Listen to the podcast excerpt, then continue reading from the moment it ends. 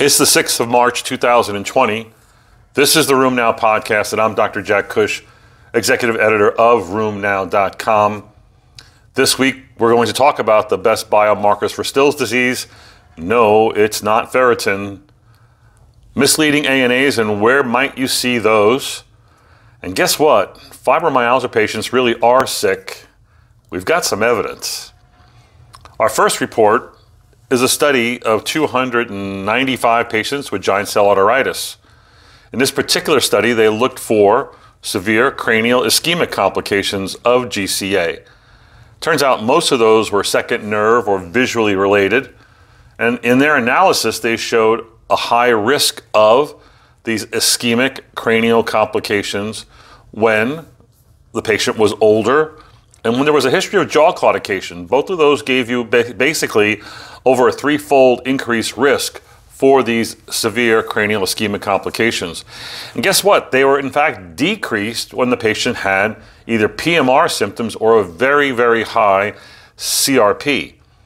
I'm guessing the way to look at this data is that PMR symptoms and a high CRP were probably surrogates for patients getting treated more aggressively with steroids or, or more early with steroids. Um, and that maybe instead the jaw claudication and age associated with larger vessel, large vessel complications of the disease. It's an interesting um, set of data. Uh, would be nice to see if this gets repeated somewhere.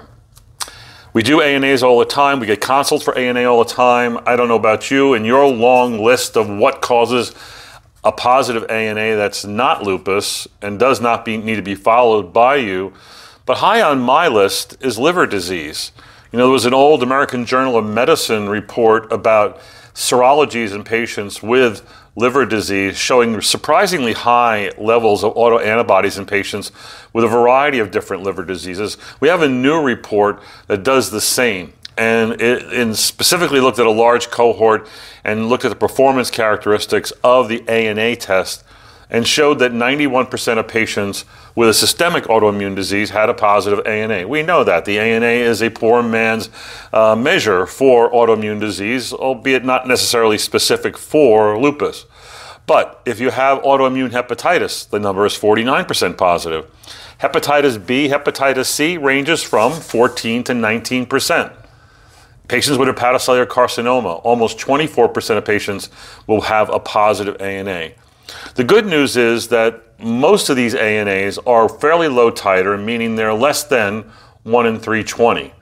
And not surprisingly, there's a wide variety of patterns seen. You should go to the report to read more about this. But again, this is a rock solid cause of a positive ANA. That's not going to be due to lupus. NICE, that's the agency in the UK that oversees the uh, use of biologics and medicines in treatment of many diseases, including rheumatoid arthritis. They did a cost analysis of how RA patients are treated, looked at 205 RA patients and compared the outcomes whether they were treated with combination DMARDs or the combination of biologic and methotrexate. Obviously, the biologic is much more expensive, the combination DMARDs not so. And yes, they found that you get similar clinical benefits with the cheaper agents, meaning combinations of DMARDs. So it appears that you're going to have to go through Cheapyville before you get to your happy drugs, the ones that are happily and frequently advertised that you want to use because they're in your sample cabinet and whatnot.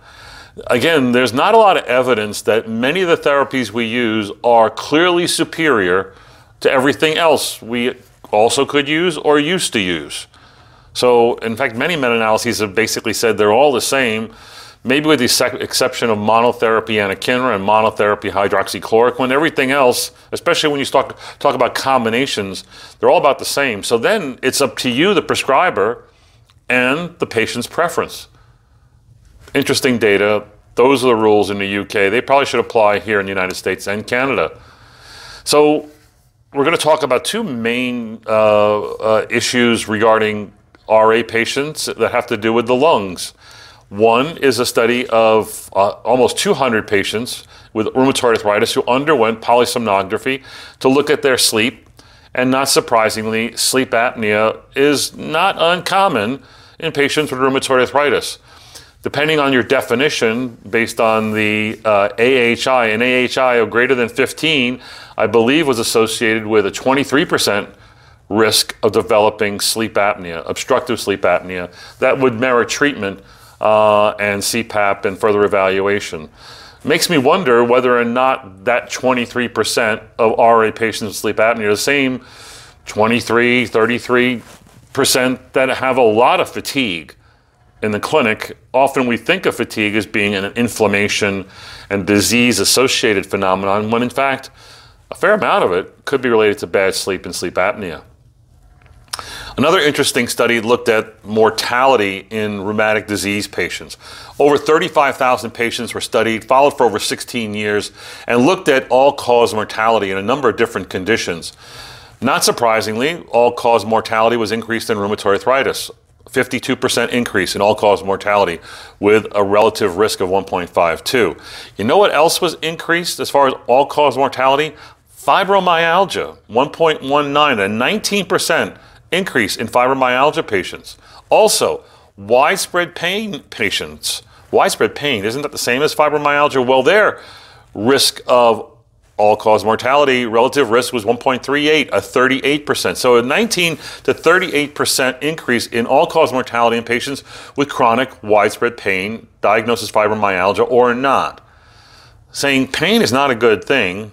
Pain may run with a lot of other comorbidities I think we need to think about and listen to the pain of our patients with fibromyalgia and those who just have widespread pain and think outside the box a little on these people. Yes, they are sick. The Johnson County Osteoarthritis Project recently published a report, a 16 year follow up of 800 patients with hand OA. Um, they found that um, the patients who had um, OA they had found radiographic evidence of hand OA in 327 out of 800. Hand OA, radiographic hand OA, was more likely with age, being female, and being Caucasian. Women were more likely than men to have hand OA, and um, this was really true for DIPs. Uh, and we kind of know that. Um, it is more of a Caucasian disease than is African than you'll see in African Americans. The ESPOSA study is a five European cohort study that looked at the associations with osteoarthritis, and they found overall 27% of this fairly large group, multiple groups, had one or more falls, presumably related to their their their uh, osteoarthritis. 10% fell fell more than twice, calling them a recurrent faller. The risk was highest with knee OA and opiate, opioid analgesics were also associated with recurrent falls. Again, pain, knee OA, we talked about this before, is a frequent risk factor for falls. Patients who are in this category should be sent to physical therapy for training on how to fall, how not to hurt themselves during fall, to carefully consider the need for a walking assist device. We do not use enough physical therapy and occupational therapy in our patients in our clinics.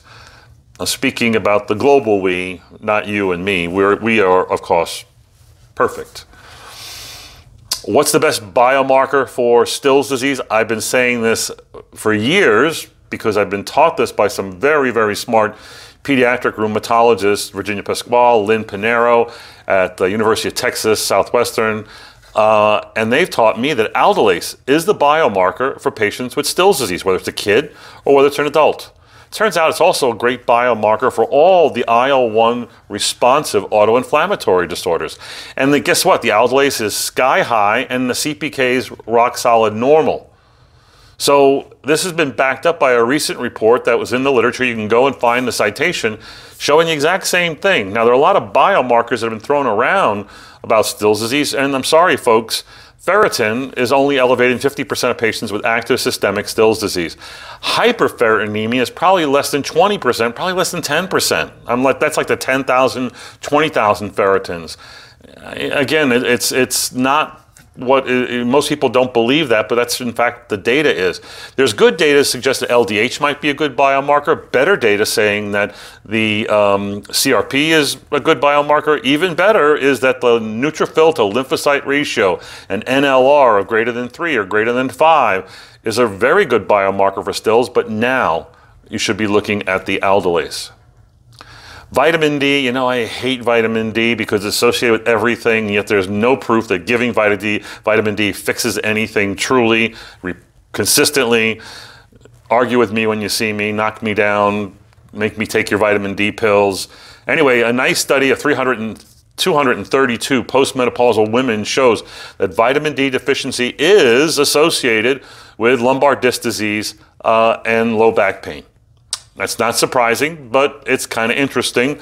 Now, of course, if you give lots of vitamin D, will you prevent that from happening? I don't think so, but nonetheless, those of you who love vitamin D will love this report. Find it, print it out, put it on your your favorite paper wall. The FDA has recently gone ahead and accepted the BLA, the regulatory application for the nerve growth factor drug called tanezumab. It's been in a number of phase two and phase three trials. They're going to evaluate this drug as a potential new treatment for chronic pain related to moderate to severe osteoarthritis. That's going to be osteoarthritis of the hip and knee. We'll see what else you know, there were some issues with this drug um, early on in that being a nerve growth factor inhibitor really modulates pain downward. But patients who had really severe stage three and four Kellgren damage in the hip and knee were rapidly progressing to joint destruction, joint replacement, and people were thinking, oh my goodness, this is causing a Charcot joint. Well, the FDA put a moratorium on those studies, studied the issue, had a hearing on the issue, and then reinitiated the study saying, well, no, it's a little bit, it's not quite a Charcot joint, but nonetheless, there should be warnings about using this kind of therapy in people with, with advanced, very advanced disease. Um, it is an effective therapy, it seems, in the clinical trials. We'll see how it fares when the FDA puts it under the microscope. Two more reports. A venom peptide uh, steroid conjugate has been studied in a collagen um, induced model of rheumatoid arthritis in rats. Uh, and they, they looked at peptide. These are cysteine rich peptides, which have been found to traffic really preferentially to cartilage in joints. And, and they proved that as part of their studies. And they took these cysteine rich peptides and linked it to one of two different steroids, either dexamethasone or triamcinolone, and showed that it can be an effective way of delivering steroid to the joint with minimal toxicity. Of course, the rats never complain. That's the problem with rat studies. But nonetheless, other measurable toxicities were not seen. The more effective combination was the one that involved uh, triamcinolone uh, as its conjugate.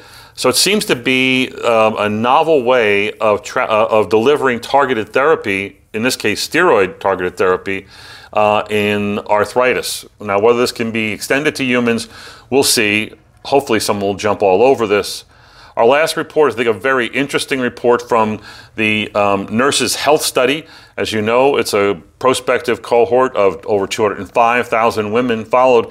And in this particular analysis, they showed that prior asthma or COPD leads to an increased risk of incident rheumatoid arthritis, and then that risk is not necessarily related to smoking, although being a former smoker does potentiate things quite a bit. So, in this large 200,000 uh, subject uh, cohort, 15,000 had asthma to begin with, 3,500 had COPD, and along the way, 1,060 developed incident RA. The risk of developing RA if you had prior asthma was 1.53 or a 53% increase. And if you had COPD, it was 1.89 or an 89%, almost a doubling of the risk if you had COPD. The asthma-related uh, risk was not uh, was also seen in people who did not smoke. So this is very interesting data. You know, um, University of Colorado um, and Mike Holers have uh, also studied the uh, risk of lung disease in preclinical RA and shown that there's sometimes subclinical evidence of airway inflammatory disease in people with preclinical RA. So this is probably an important part of the puzzle that leads to clinically manifest RA. The puzzle being driven by first the genetics, um, second by environmental exposures that develop uh, autoantibodies, and then autoantibodies in the presence of maybe lung disease could be um, all the keys one needs to develop rheumatoid arthritis. That's it for this week on the podcast. Be sure to go to rheumnow.live and register. Today, we're announcing open registration for the free online access to RheumNow Live, which will start next Friday afternoon. Go to the website, rheumnow.live, Choose to either register to attend the meeting in Fort Worth, still a few seats left, or to watch this from home, whether you're in New York, New Zealand, or New Braunfels, Texas. Um, again, I think that you'll find the online experience to be just as good as the in-person experience, but in people in person get to go to Fort Worth, hang out with their friends, be with the faculty, have dinner and lunch with the faculty, etc. Um, that's it for this week. We are having our RheumNow live meeting in spite of Corona, uh, and there's no reason to not come. Everything's working fine. Texas Department of Health, the Fort Worth and Dallas Departments of Health say travel should be as normal. Uh, we are on. We'll see you next week at RheumNow Live.